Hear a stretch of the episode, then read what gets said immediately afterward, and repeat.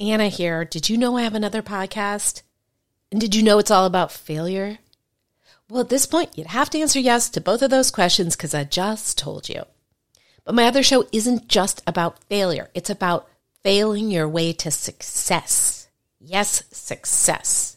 Because the most successful people are often just the people who've gotten up the most times after their failures. Don't believe me?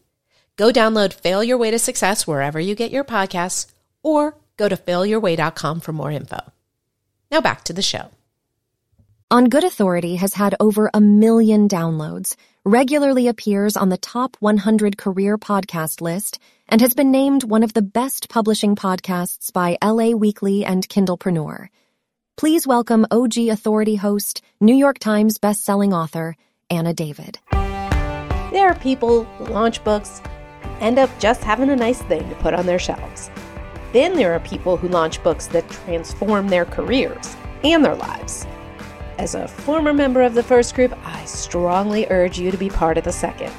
In this show, I talk to entrepreneurs and authors about how to intentionally launch the book that will serve as the best business card and marketing tool you've ever had. Get ready for takeoff. Hello, and welcome to the podcast that wants you to both be able to be an author and actually pay your rent or pay a mortgage or and have the life you want. Um, my name is Anna David, and I am giving you one of my solo episodes. Uh, by the way, it's brought to you by uh, my secret newsletter. You can get on it by going to authoritysecrets.club. And if you want the show notes, uh, just go to legacylaunchpadpub.com slash blog slash 100, the actual numbers, 100. And that's because this episode, uh, which is based on the book that I have coming out April 23rd, um, is all about how selling a 100 copies of your book can change your life. AKA, it's better to sell 100 copies to the right readers whose lives are going to be changed, who may hire you, than 10,000 readers who simply won't care. This is also about how uh, how they've been lying to you. They, those evil they, they have been telling you it's all about making the New York Times list. It's all about selling tens of thousands of copies. It's all about book tours. It's no, it's not. Uh, Robert Greene told me when I interviewed him for this podcast, your book could have sold 11 copies over the course of 10 years, but you can show it to people and they're impressed. That's, of course, only if it's a very high quality book. Chris Voss said on the podcast even if the only people that actually pay for copies are your parents, there's no better marketing tool or calling card than a book. It becomes the most viable business card you've ever had. Now, this is something I experience firsthand every year when I go to my mentor Joe Polish's Genius Network event. So, um, I have talked about this on the podcast before, but in case you've never heard it or you feel like hearing it in a new way, I wrote my book, Make Your Mess Your Memoir, with this couple in mind. It's this couple that I know from Genius Network. I've always loved them. They're like my surrogate parents, but they don't, they're not old enough to be my surrogate parents, but it doesn't matter. Surrogate, you're making it up. You know what I mean? And um, I talked to them about about them hiring my company to do a book. And so my book Make Your Mess Your Memoir, every page I thought about them. I thought like I thought like would they like that? Would that be too much for them? Would that shock them? Would that speak to them? And um, I finished the book and um, they never read it. I, didn't tell them about it. I, I mean, I super like them, but I don't see them all that often. Lots and lots of other people just like them did, hired my company. We brought in hundreds of thousands of dollars in new business. So time passes and I run into them at the Genius Network annual event. And I go, Oh my God, I have this funny thing to tell you. I wrote this book for you. Basically, I was like on Good Morning America with it. It was great for my business. And they go, What? And it happened to be at the gifting suite that was there at Genius Network. And so they went and they picked up a copy. And by the way, now we're working with them. They hired us. My point is that um I knew what I wanted with that book. My why was I want to show successful entrepreneurs, thought leaders, business owners, CEOs, founders that um, a book will be the best business card they could possibly have. How can I share this with them in a way that's entertaining and um, because I had that why, because I had that intention throughout, it didn't matter to me if tens of thousands of people bought the book. When I was on Good Morning America, I went and looked at Amazon. My Amazon number didn't change that much, but the people who saw it, who ended up hiring me, that's who matters. Now, Rich Goldstein, who's a patent attorney I've had on the podcast, has a method. He says he just offers the book for free to anyone who requests it. Um, I was at an event with him in Vegas a couple months ago, and he had his office FedEx copies in for everyone there. Um, it's worth the expense, the trouble, whatever it is, because people read it and then they go, Oh, I want to hire this guy, really knows. He wrote the book on the topic. I want to hire him. So Rich was very into Clubhouse. Remember Clubhouse, late 2020, early 2021. And so he would go on Clubhouse, talk about startup rooms, about patent attorneys, um, and you know, getting patents and all of these things. And he would always just say, um, "Hey, if you want a free copy of my book, just email me or message me or slide into my DMs or whatever." And he said he got over a hundred book requests and landed at least five clients just from like a couple months on.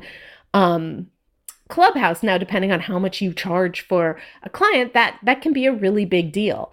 Uh, Alan Weiss, who's the author of Million Dollar Consulting, suggests, and, and I recommend this to everybody if you have a business book and you know your ideal client, send them a copy of the book, but actually send them two copies. Sign both, put both in the mail. Now, the rationale is every potential client you know knows another potential client, and people are not very likely to throw away signed books. So, that potential client will probably give the second copy to someone else who could be a potential client. Anna here.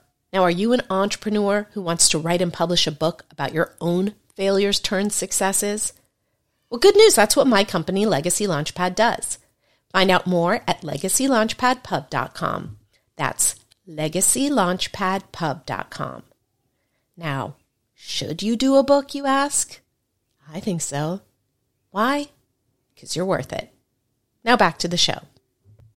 And I'll tell you, I went to one of Alan Weiss's seminars in New York a couple years ago, and he put this big, you know, those, they're not whiteboards, they're like those big notebooks kind of that you put at the front of a room. And he went around the room and he said, How did you hear about me? originally now this was a this was a conference that cost about a thousand dollars to go to so he goes around there and there's you know 80 people in the room. And he goes, How did you first hear about me? So that made you end up here. And everybody, and, and as soon as someone said what it was, he wrote it on the poster or on the notebook page. And it was, you know, I read your book. I saw one of your videos. I heard about you from blah, blah, blah. I saw you in a web search, whatever it is. Everybody, what dwarfed every other response was book including me. That's how I discovered. Oh, I heard him on a podcast and then I read his book and then I signed up for his conference. It is, um, and, and I will put in the show notes, I took a picture of that poster at the time because I was like, that is fascinating. I'm going to want to remember this. So go to the show notes. You'll see what I'm talking about in case I'm not explaining it super well. Now, another kind of person that you want to read your book is a teacher as Rob Fitzpatrick told me when he came on the podcast, uh, if a book gives teachers tools they can use, they don't recommend it to five people. They recommend it to 5,000. They're hungry. If they read it and think, here's a new framework or here's a new tool or concept, they know you can use it in their classes. Rob has been incredibly successful at that with his book, The Mom Test and um and it's something that that it, obviously not every topic lends itself to uh course material but uh, especially if you're you're like say a gen xer like me uh, college has changed a lot since uh, i went in the 90s when i went to a liberal arts school which is basically another way of saying you can't major in anything useful. Now people can major in all sorts of things where uh, I love college professors, love them deeply. Sometimes they really have no idea what's happening in the real world, and your book could absolutely help people in ways that typical course material wouldn't. Um, so you don't also have to be a book um, that is used in a course for it to be relevant for uh, the educational market. Alex Strafty, uh, for his first book, which was basically he wrote it with his friend right when they were out of college, and it basically said like you're totally unprepared for the real world, and he knew that college students, people graduating from college, needed to read this book, but he didn't know how to get it to them. So, weekend after weekend, he'd sit in coffee shops and he'd web scrape thousands of email addresses of college administrators. And he emailed each, offering the book for free to their students. So, out of that, 50 schools got back to him, and 11 agreed to distribute the ebook to their students. And through that, they got their book in front of 40,000 students. But still, they weren't making money. They were giving it to the the schools who were giving it to their students. So then they thought, well, this is wonderful. We like eyeballs, but how can we actually monetize this? And so, in the same way that they compiled the list of 3,000 university contacts, they compiled another list. This one was of the email addresses of over 200 different companies they thought would want to hire those college seniors. And then they went and they offered them ad space in the book he said, Alex said, we essentially turned our book into a product and they ended up landing six advertisers. Including Kohl's, who paid $1,000. So it made them not only enough money to pay for what they'd invested in the book, but also enough to support them in launching their first two companies. So you also can have a um, course that you link to in the book. Pat Flynn's book, Will It Fly, he links to a free course he created throughout the book. And it's not, uh, you know, I, I read the book, it, it didn't feel like you, you were being hammered with this thing. It just was uh, mentioned when it was relevant. And I had Dave Chesson on the podcast, and he helped Pat Flynn with his launch, and he shared about this. What Pat did is he emailed those people who signed up for the free course, invited them to a paid course that built on what was in the free course. And from just that alone, he made $111,000. So that's not from his whole list. That is just from the list of people who signed up for the free course and then bought the paid course uh, from the book. Um, then I had Mike Koenigs on the podcast, and he talked about how he made uh, seven and a half million dollars from one book. Um, you got, I'm going to link to all these episodes, and you know, it's very, um, Mike Koenigs is the best salesperson I know, but basically, uh, the book led people to uh, into a funnel that included a live webinar, that included a live event, that included a way to create a product for them and, you know, and the way he talked about it is you're attracting people to your book and then you're inviting them. You're saying, Do you want to know more about this topic? And when they say yes, if you continue to invite them to learn more in a way that is going to benefit them and they are your right reader and right client, it is an everybody wins situation. So that is my episode on why it is better to have a hundred of the right readers than 10,000 of the wrong ones. Again, if you want the show notes, just go to legacylaunchpadpub.com slash blog slash 100 and I'll see you next time. Thanks so much for listening to the show. And now a request from me.